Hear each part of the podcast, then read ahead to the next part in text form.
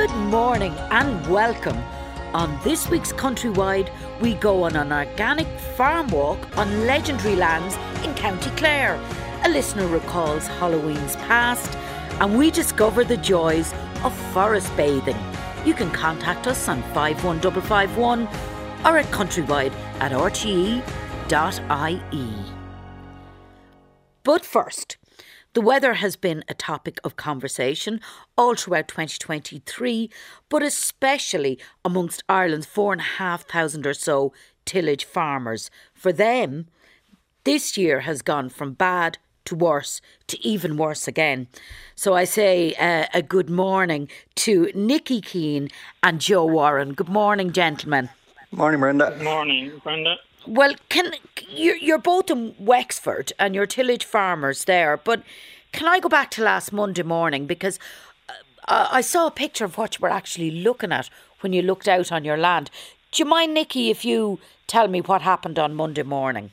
Yeah, we were um, at home on Monday when we were getting the lunch and looking out at a just a sheet of rain, looking down, um, going down across a field that we had sowed two weeks previously, and it was like we had um, nearly 40 mils of rain on Monday, and, and the most of that fell in a space of three hours, and it was just looking like a river or a lake running down across the field. Mm. And Joe, I presume it was similar for you. It was, yeah. We got 37 mil of rain, and we can't Cohen were looking out and, and there's six inches of water under most of it. Yeah. So, I mean, when you're thinking about that, around a third of the average rainfall for October fell in that one day. Yes, that's right. Yeah, and I was just looking. There's a weather warning, yellow weather warning issued for today for uh, Dublin, Kilkenny, Wexford, Waterford, and Carlow. So, um, for you, Nikki, you haven't been able to get out to plant your winter crops for next summer's harvest, and Joe, kind of, if I can flip it, you haven't been able to get out to harvest the crops you planted in the spring. Is that right? Yeah, that's right. Yeah. And what's the impact, guys, on that?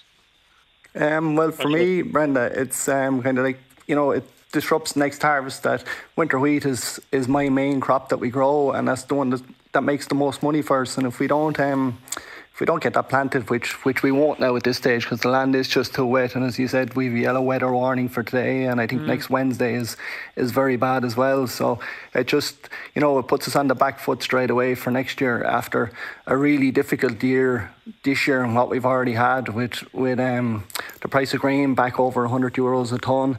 Um, our cap payment, like I think there's been 30 million pulled from the t- from tillage farmers um, this year just due to convergence. So it's it's just this year from from when the weather broke at the end of February has just been the perfect storm to put tillage farmers really really on the back foot and under an awful lot of pressure coming into 2024.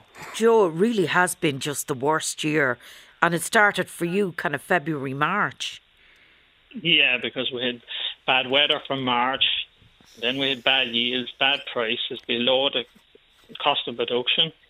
And this year, it was the most expensive barley that we put into the ground, costing over 600 euro mm. an acre for inputs, excluding conacre. And I'm just. Nothing, yeah. Yeah. I'm just wondering, because of that, and because it's so weather dependent, everything that you do, uh, you must be obsessed with the weather apps on your phone. And I don't mean to trivialise that. I'm just thinking if that was me, I'd be kind of looking at everything. Uh, would that be right, Nicky? Yeah, we've um, we've a lot of them now on the phone that we check out. We've YR, Windguru, you know, XC Weather, Met-Éireann, and, and the overfall. Like like um, I think nearly the best of them all is um, Alan O'Reilly with Carlow, Carlow Weather. He seems to be yeah. yeah, he seems to be uh, have the best updates. In fairness, though. Yeah. But um, yeah, you're always looking for the one with the least amount of rain to give you the, the most hope. And you both grow crops for animal feed, you said there. But Nikki, you grow roasted barley for Guinness. What does that yeah, do? Um, that kind of puts uh, puts the colour into the Guinness, and it's it's separate to the malting barley, which they you know they use that um, barley to brew um, to brew the Guinness on, and then um, our product then the barley is the same type of barley, but a, a little bit lower spec, and they use that for actually putting the colour and uh, the deepness and richness into the Guinness. And Joe, you grow the malting barley, so I'm wondering, yeah. um, you know, there are good prices for malting barley um, and for roasted barley. Did it go wrong this year? What are they looking for? Yeah, it went wrong um, with the yeah, go ahead, Joe. Yeah. Yeah, yeah. No, go ahead, Nicky. Then.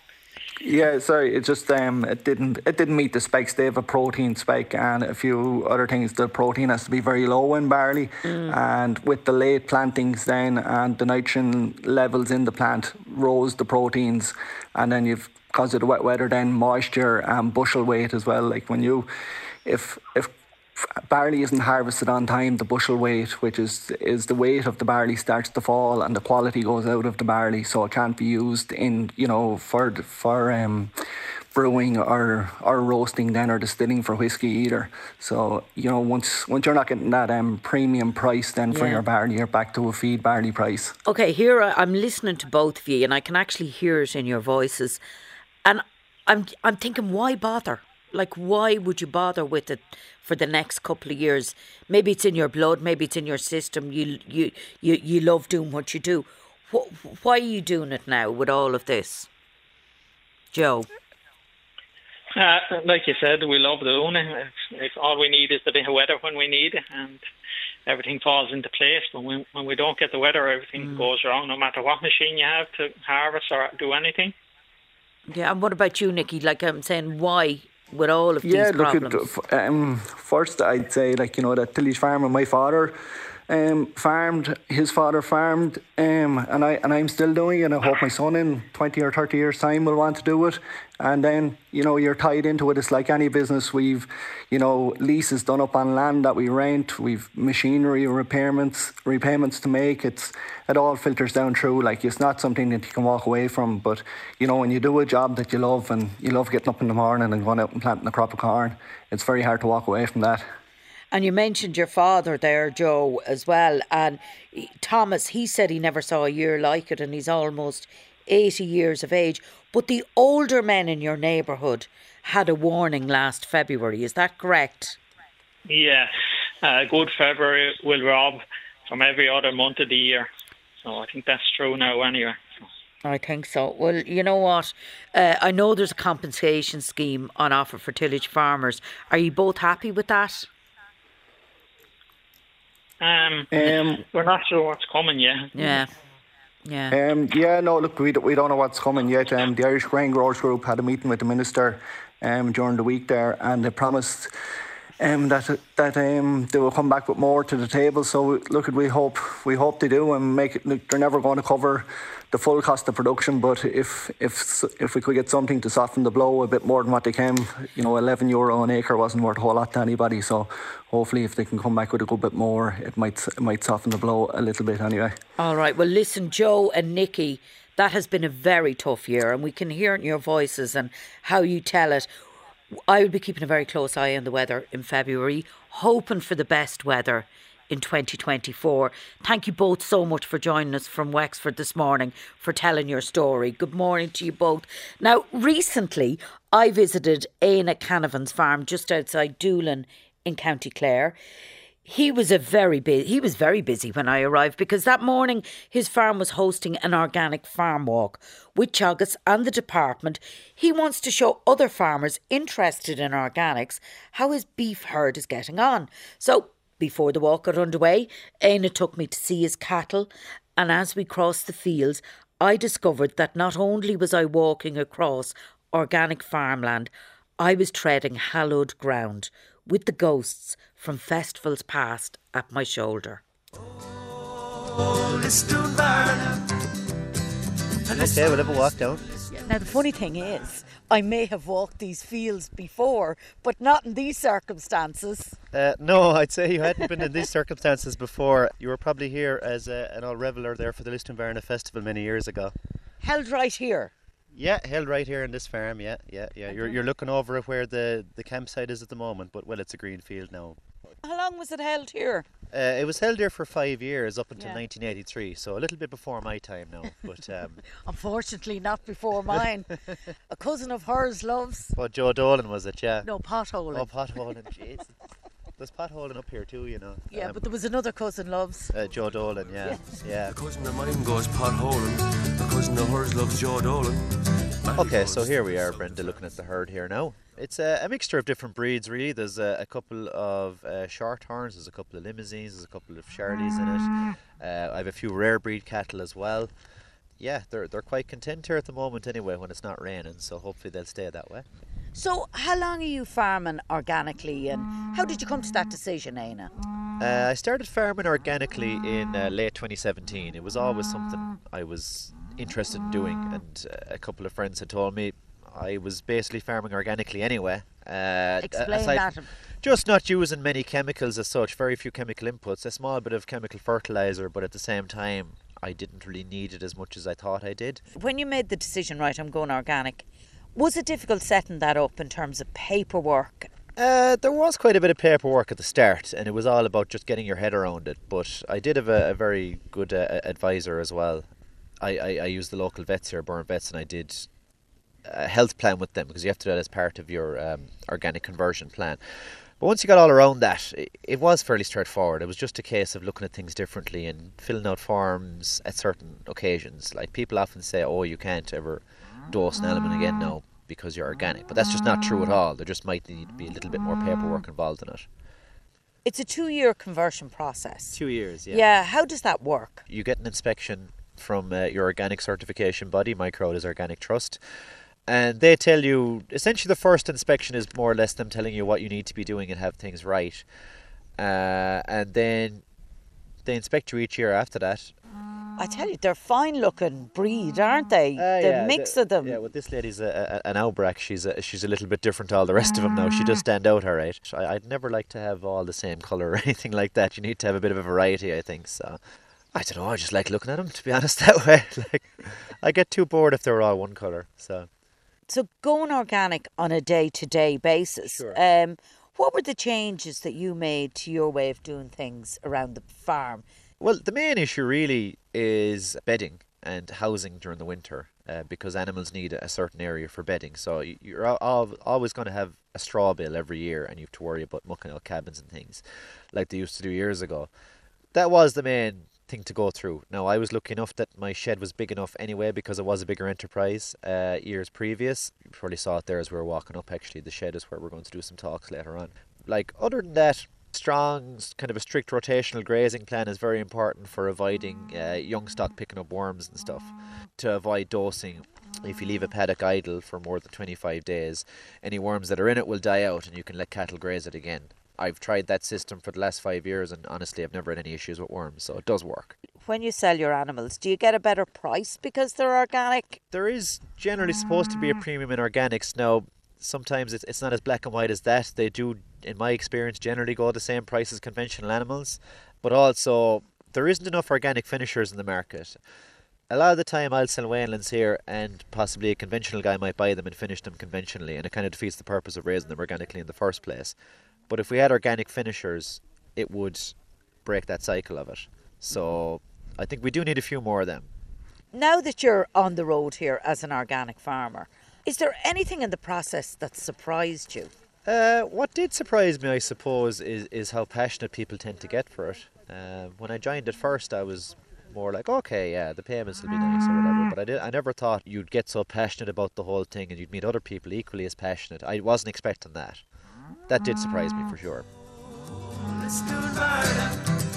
Around 70 people were crowded into a shed on a wet day, Back to you again. This is really why um, we decided to bring acres. and John Noonan from Teagasc explained who they were. So We've done a poll because we want to see what kind of what kind of people are coming here, who's interested, and I think 90% of the people that came, 95, are not in organics, and they're the people that we want to talk to because we're we no point talking to the converted in a lot of, in a case like this. We're just walking down to one of his paddocks where we're going to talk about rush control. My name is Paul. I'm from the forestry department in Teagasc, and I've been farming organically all my life, way before you were getting money for it. So I'm a big Everyone was left with lots to think about, and there was a great round of applause for Éanna to say thank you for hosting the walk. Well, the talk is over, and we've heard about everything from organic farming to forestry to mental health. And what do people think who came along? And this is Bridie Tracy. Yeah. We have we're fully organic now. We joined two two years ago. So we got word the other day to say that we're fully organic since April. We can walk and talk, Bridie. Why did you decide to go fully organic? Well, um, we were in dairying and he was no longer able for the cows. So uh, then we decided to get out of the cows. And the organics then was uh, kind of an option for us. Do you feel, as and I, I say this in the gentlest way, Yeah. that both of you are, you know, getting on a Oh, little bit in years? We are. We are, that organics is a better option for you. Oh, Can you explain It that is. to me, please? Well, you see, like you're not very intensive, and you can get the schemes and keep less cattle. Maybe bring up your income that way. The only thing was the the paperwork. Yeah. Uh, uh, when I saw the f- the forms in the beginning, uh, I looked at the paperwork and I said, no, no, that's not for us. But luckily enough, our daughter was doing the green cert at the time, so she was able to do the paperwork for us. You knew So- there was a reason you had her, didn't you? Since you started to farm organically, Yes. has anything surprised you? Has anything taken you back to that farm that you were on when you were growing up as a child? Yeah, yeah, it's it's kind of we're going back in time. Like where I grew up, we were farming organically, but we didn't know it. You'll Yeah. be able to give the tour the next time on your farm, Bridie. I don't know. I don't know. Yeah. Why were you here today? Ah, just to have a look to see what organic would do for my farm. I have a lot to think about. The finances sound very good uh, in organics, but it's it's more than just money. There is uh, a lot of implications for going organic, and you really have to take your time and think about it and balance it up and see where you want to go. We have a couple here. What are your names? Julie Powell and Brenda, Brendan Malloy. Malloy. We're in conversion at the moment. We have a small holding in Nenagh, County Tipperary, and we, it's mostly a horticulture we're involved in. But we, we- because of rotation, we need something to graze off the land as well, and some of the rare breeds would sort of suit our setup.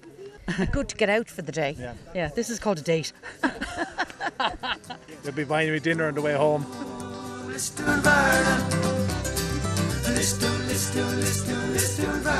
And that was Julie and Brendan on their hot date farm walk, ending my report from Éanna Canavan's farm in County Clare. Now, we're expecting another organic farm scheme to open soon. It was indicated it would happen by the end of the month. So many farmers are mulling over their options. Should they go organic? Should they not? It's a big decision.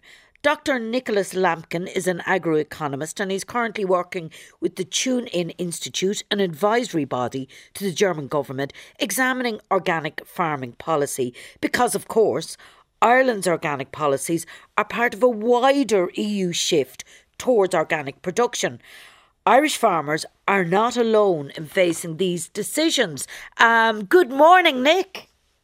Good morning. And tell me now, we know the EU farm to fork policy sets a target of 25% of agricultural land under organic farming by 2030. Is this likely to happen? And how does Ireland compare to many of the other European countries? Yeah, it- it's it's an ambitious target to get to 25%. Um, it involves a threefold increase in this decade, um, but we've achieved twofold increases in the previous two decades. Um, so there is a there is a chance that we can get to it.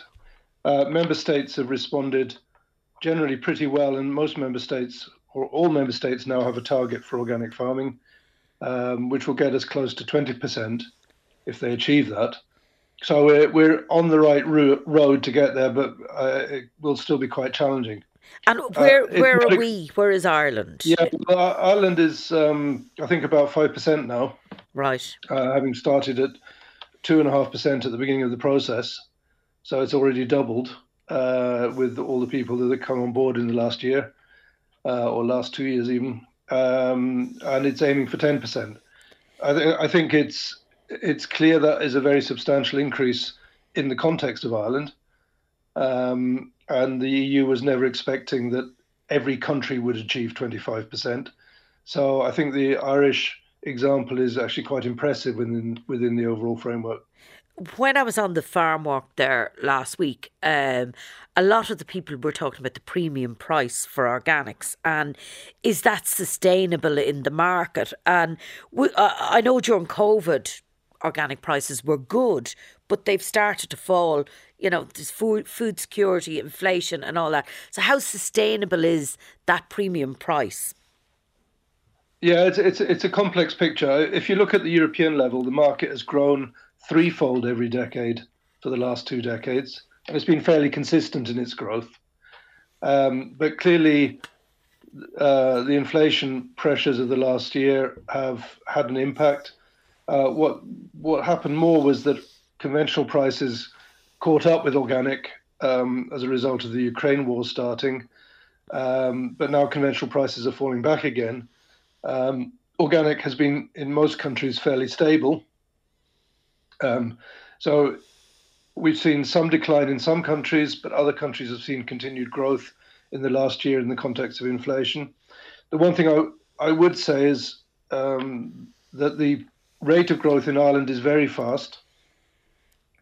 And I think it's quite important that people who are converting are realistic about the market opportunities uh, in the short to medium term. I think there is long term potential, um, but it, we, we had a similar experience when I was working in Wales uh, of a large number of farmers converting in a short period of time. And the result was that many, many of the new converters were selling their sheep and, um, and beef, uh, lamb and beef, at more or less conventional prices for a few years. And I think I think you you need to go in as far as the market's concerned with your eyes open. And I think particularly on the on the dairy sector, unless a new dairy processor comes on board because of the expansion, which is quite possible, um, then the dairy sector tends to be more controlled in terms of accepting new people into the marketplace. So it is it's something that people have to go in with their eyes open and be prepared to invest in developing new market opportunities as part of the conversion. And you, speaking of having their eyes wide open, it is a big decision to convert. Now, um, what would help them decide? Like, what can the government do? What can what can what can be offered them to make it an easier process? Well, I th- I th- um, the funding that is given for conversion and maintenance, I think, is is really helpful. It doesn't cover all the costs, so it can be seen as a process of risk sharing with the farmer. Um, clearly talking to people and identifying market opportunities and building market opportunities with also with new other neighboring farmers that are also converting at the same time that's still possible. But i also think the the whole issue of get being really well informed getting advisory help from Teagasc and so on um, that that i think is also really critical that that you you see the conversion as a learning process um, where you're learning from other farmers, learning from advisors, learning from going through the training courses that are available. Um, I think that's a that's a really important part of the process. Now, so kind of a one-stop shop, really, is what you're saying. The one place you can go, you can get all this information, get the mentoring, uh, and, and and that would ap- absolutely help farmers. Yeah, I think I think we've had the experience in in Wales, and we had it in other countries that I've worked with. Um, that if you've got centres of excellence that are are able to bring together marketing, advice, knowledge, training, all of those things together to make them really easily available and to make a strong focus on organic, uh, that can be really helpful. In the meantime, you're working with separate institutions. There needs to be a, a, a really good mechanism for getting those institutions like Bord Bia and Teagasc to to collaborate together and really make uh, information readily available. And Nick, in, in a nutshell, let's say uh, you, are working with Thünen Institute in Germany, and they have a more mature organic sector. What can we learn, very briefly, from them? Yeah, I think um, well, Germany, Germany has a target of thirty percent of organic land, so it's higher than the EU target. Um, it it's a more complex situation because it has 16 different Länder, um, all with their own agricultural policies. Um, but what they what they have done is is really focus on the information side. They've got a, a strong information portal for organic, a lot of consumer interaction, a, a lot of focus on public procurement, um, and a lot of focus on research. So they have a very big research budget for organic farming. Um, and I think those, you know, the, alongside what you might do on with the farmer, the you know you need to do all of those other activities to make um, everything hang together. Well, Nick, thank you so much for sharing all your insight with us. Um, we appreciate it. That was Dr. Nicholas Lampkin, agroeconomist with the Thünen Institute in Germany, and Knott's is organising Biofarm 2023 in Adare this Tuesday, the 7th of November, and Wednesday, the 8th of November. And no doubt that the issues that we've just discussed are going to come up. Uh, they certainly will. Right, come back after the break and we can all go forest bathing together. Email countrywide at rte.ie. Countrywide on RTE Radio 1. And you're very welcome back to our programme this morning. Now, the Japanese have known for years that spending time in a forest is beneficial for the body and the soul. And now the practice of forest bathing is becoming popular here in Ireland. Della Kilroy went on a forest bathing walk in Dublin's Phoenix Park with Sarah Horrigan, founder of Nature Therapy Ireland. Ashley. Ashley, brilliant. Okay, guys, let's get going.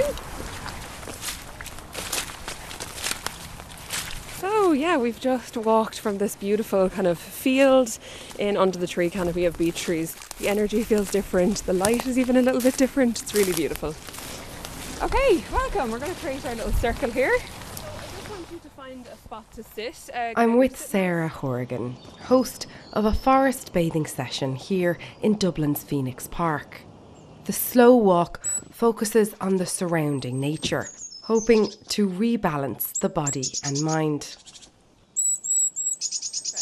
So, just to give you a bit of an idea of how this is going to work, so we're standing in circle now under these beautiful beech trees.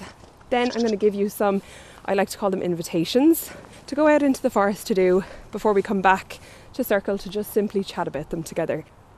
So, over the next two hours, hopefully, you'll get a feel for what it's like. But where did it come from? So, Japan in the 80s, they coined the term forest bathing. So, like we a lot of us have experienced, their population was experiencing a tech boom, staring at screens, working in offices. And what can often come with that is chronic stress and fatigue. So, they found that the Japanese people that were spending a lot more time in the country's forests were really protected against this and they found loads of different ways in which simply spending time in a forest can really boost your health and well-being. So, if you want to grab your things and let's get walking.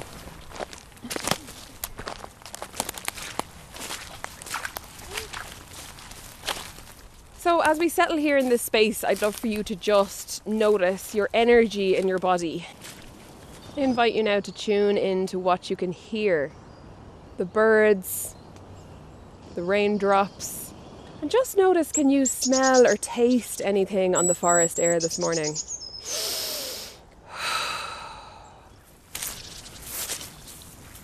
So, I'd love to just hear a little bit about what you were noticing there. So, so yeah, as always, whoever would like to go first. Just seeing like it's kind of like a hazy sunshine coming through the clouds. It's just really, really beautiful. It's like it's a little bit of hope and life coming into the day. It's really nice. It was like everyone was at the pace that I was comfortable with. As I was saying, I had a broken leg and I felt I couldn't look around at all the textures that everyone else got to see. But then I noticed there was so much going on in the ground. I suppose all the leaves and the little, are they called beech nuts? I don't know. And then you can hear your the sounds of your feet on the ground. I mean, obviously the, the leaves are turning now, and there's still a lot of green around, but there's lots of russet colours and yellows and little droplets on the grass and um, little spiders sitting beside me when I was having a bit of a think. And um, And birds are busy and it's just lovely. And there's squirrels. You know, there's just so much magic around if you just sit for a minute and look. Thank you for sharing. So, the next thing I invite you to do, I'm going to invite you to go out into the forest on your own now. And what I'd love for you to do is to meet a tree. And if you go a little further and you don't hear the gong and we don't find you, I'll give a good shout of cuckoo! and that's how we'll get you back. So, there's no rush. While the group go out on their own into the forest, Sarah tells me more about the role of nature therapy. So I think that the beauty of nature therapy is my role here is the guide, or I call my job title nature therapy practitioner, and in that nature is the therapist. Um, so nature has this beautiful way of holding us, and sometimes a lot of what might have needed to come to the surface for a long time can do. So that means that for some people, emotion can rise. Sometimes they might actually find it really difficult uh, because things might be coming up in them that they might not have I suppose, even thought about. Or I think it's the beauty of slowing down that people can see the raindrops on the blades of grass. They can hear the variety of all the different birds instead of just hearing birdsong in general. Um, and it's in this noticing detail where the real special kind of work starts to happen.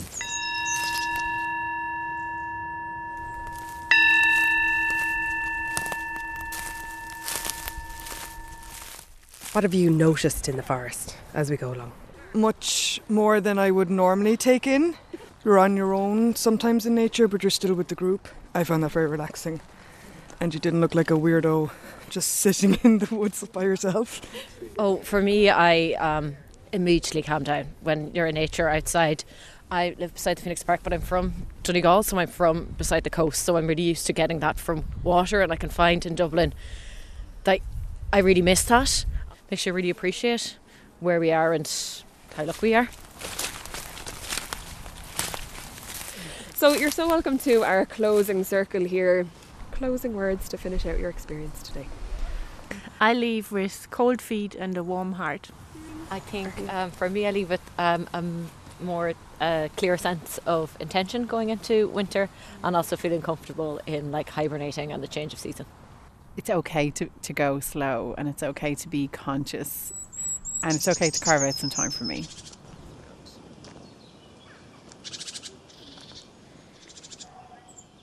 Oh, sorry, I was kind of in that forest bathing mode where I got really relaxed. Um, that was Sarah Horgan, founder of Nature Therapy, ending Della Kilroy's very calming report there. And for more information, it's naturetherapyireland.com. And Della went on a walk as part of her contribution to Nature Nights here on RTE Radio 1 from next Tuesday night at 10 pm.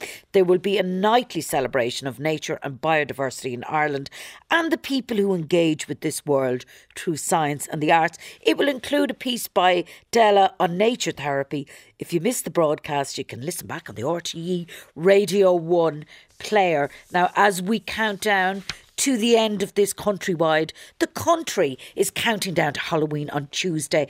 And as the tillage farmers say, fingers crossed, let's hope the weather is fine. And sitting opposite me, and I ain't joking about this, and that's probably why I was slightly distracted there, is the scariest person I have ever seen.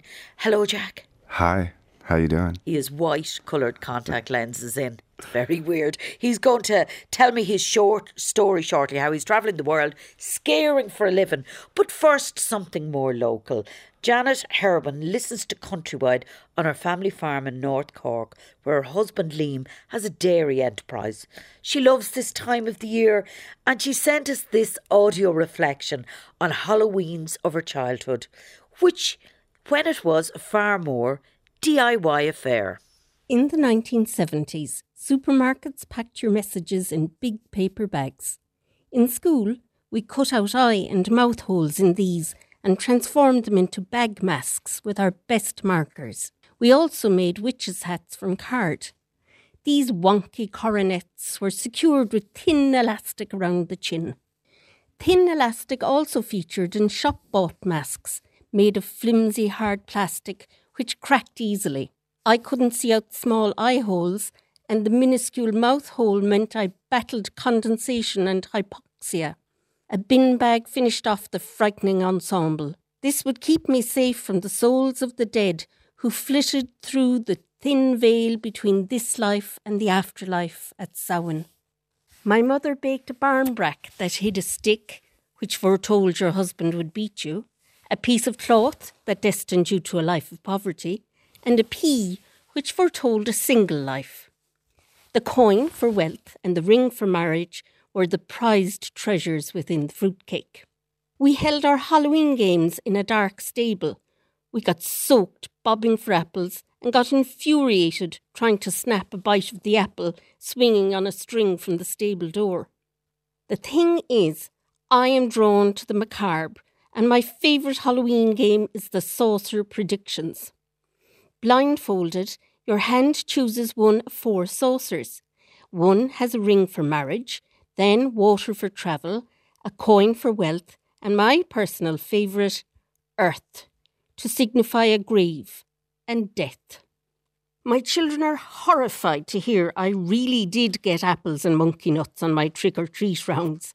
Apparently, this tradition comes from wealthy families paying poorer people to say prayers for their dead and is called souling. It's a far cry from my son and his friend traipsing round our village in giant inflatable dinosaur suits, collecting a stash of sweets that will see them fed till Christmas. Some traditions have changed, but people still build and light bonfires in the manner of our ancestors, who lit them to petition the gods to send the sun again at the end of winter. They would scatter cattle bones in the flames, thus giving us the word bonfire, which comes from bone fire, the literal translation of the Irish tine chnámh, a wonderful word to demonstrate the link between death and renewal. Even without the stick, cloth, and the pea in the barmbrack and my saucer of death, I still love Halloween. It's a celebration to herald the end of the hard work, the harvesting, the milking, and to welcome the winter, a time to reflect and plan and rebuild. And the spring will not be long. There you go. Thank you so much, Janet Hearn, recalling her childhood memories of Halloween. Now, honestly, if you could see what I could see in the studio, it's a gentleman called Jack, but you are a professional scare actor working on Causey Farm, their Farmaphobia. Yes. Right now, you're from New York. And just describe your look very quickly for everybody listening to the programme. So my particular character, I wear very bloody clothes, a red jacket. You're jacket. wearing them now. Yes, I'm wearing them You're now. in full car. He slept in them last night. Yes, Hello. and I have, if uh, he slept. the signature part of my look, I think, are my blood tears and my very white eyes. So They're white um, contact lenses. Yes, they are. Are they very difficult? No, they, they they feel just like normal contacts. I can see absolutely fine. Freaky. and who's your character based on? So my character originated as a purge, uh, using Purge, the, the movie series, as Movie, yeah. inspiration, um, which is a movie quickly based on. Uh, you have one night of the year to do whatever you want, government sanctioned violence, anything that you want. And so it was a person trying to release his inner anger. Um, and then it sort of evolved into a person that was possessed by a demon. So I had the same look, I just evolved it a little bit. And that's where the name Murmur comes from. Professional scare actor. Yes. And this is your money. Yes. You make a living. Yes. How and why? Right. What's your So, unique selling point? I mean, everybody who's involved in the in, in as a scare actor probably does other things in the industry, whether it's making costumes, whether it's working at conventions, whether it's working for haunted houses in the off season. So there's lots of different things that we do, and then when the season comes around, we do uh, we act as much as we can during the two months of September and October. And the why is because I love Halloween. I love everything about Halloween, all events um, from you know and uh, everything from napkins with pumpkins on them to um, you know 15 foot animatronics. So. so big the industry now, It and I think they've particularly got into the teenage market, which is eh, here in Here, Ireland. Yes. Your scares. What kind of scares do you do? What? what- yeah, if I So- met you in a dark kind of haunted house, the what bread, would happen? the bread and butter of a haunted house actor is a pop scare where they hide and they jump out at you. A pop scare. Yes. However, I'm I'm a yard actor, so I'm out in front of the customers. I have to do a lot of improv. So I do do pop scares when I can find places to hide. Um, but I'll distract people. I'll talk to one of your friends, and then very creepy, and then out of nowhere, I'll just jump at you. So I do what I call an in-person pop. There's other ways you can whisper in people's ears. If someone tells you uh-huh. someone's name, you can tell them. You can say like, "Hi, Brenda." Like you can you know whisper. It freaks people out. So you're doing everything from being creepy to being scary to shocking people and and also making people laugh. That's a big part of it as well. Okay, I'm sure you get big reactions Yes. when you make people scream. And we won't do it to our listeners who are over their porridge this morning, but if you do a big scream, right? Mhm. How do you, in terms of your vocal control, like what's the skill in screaming? It absolutely has to come from your diaphragm. If you don't do it from your diaphragm, much like a singer would, you will lose your voice very quickly.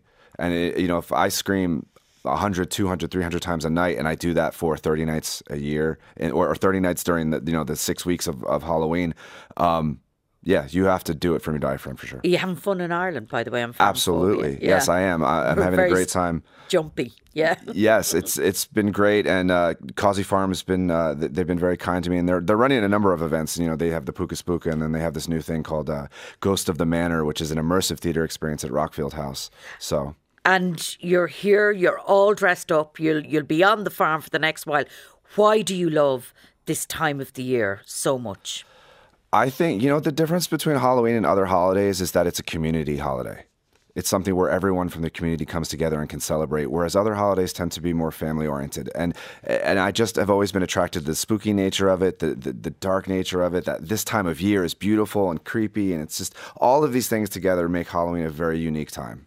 All right. Well, look, if you you seem like such a reasonable person as I speak to you here, but if you want to experience the full horror of Jack Murmur, you can find him at Farmaphobia in County Meath. All scary details on farmaphobia.com. Uh, Thank you to the wonderful team here on Countrywide. Eileen Hearn produced. Ear to the Ground is back Thursday RTE TV 7:30. Hannah Quinn Mulligan is with you next week. We will talk to you soon. Have a wonderful weekend.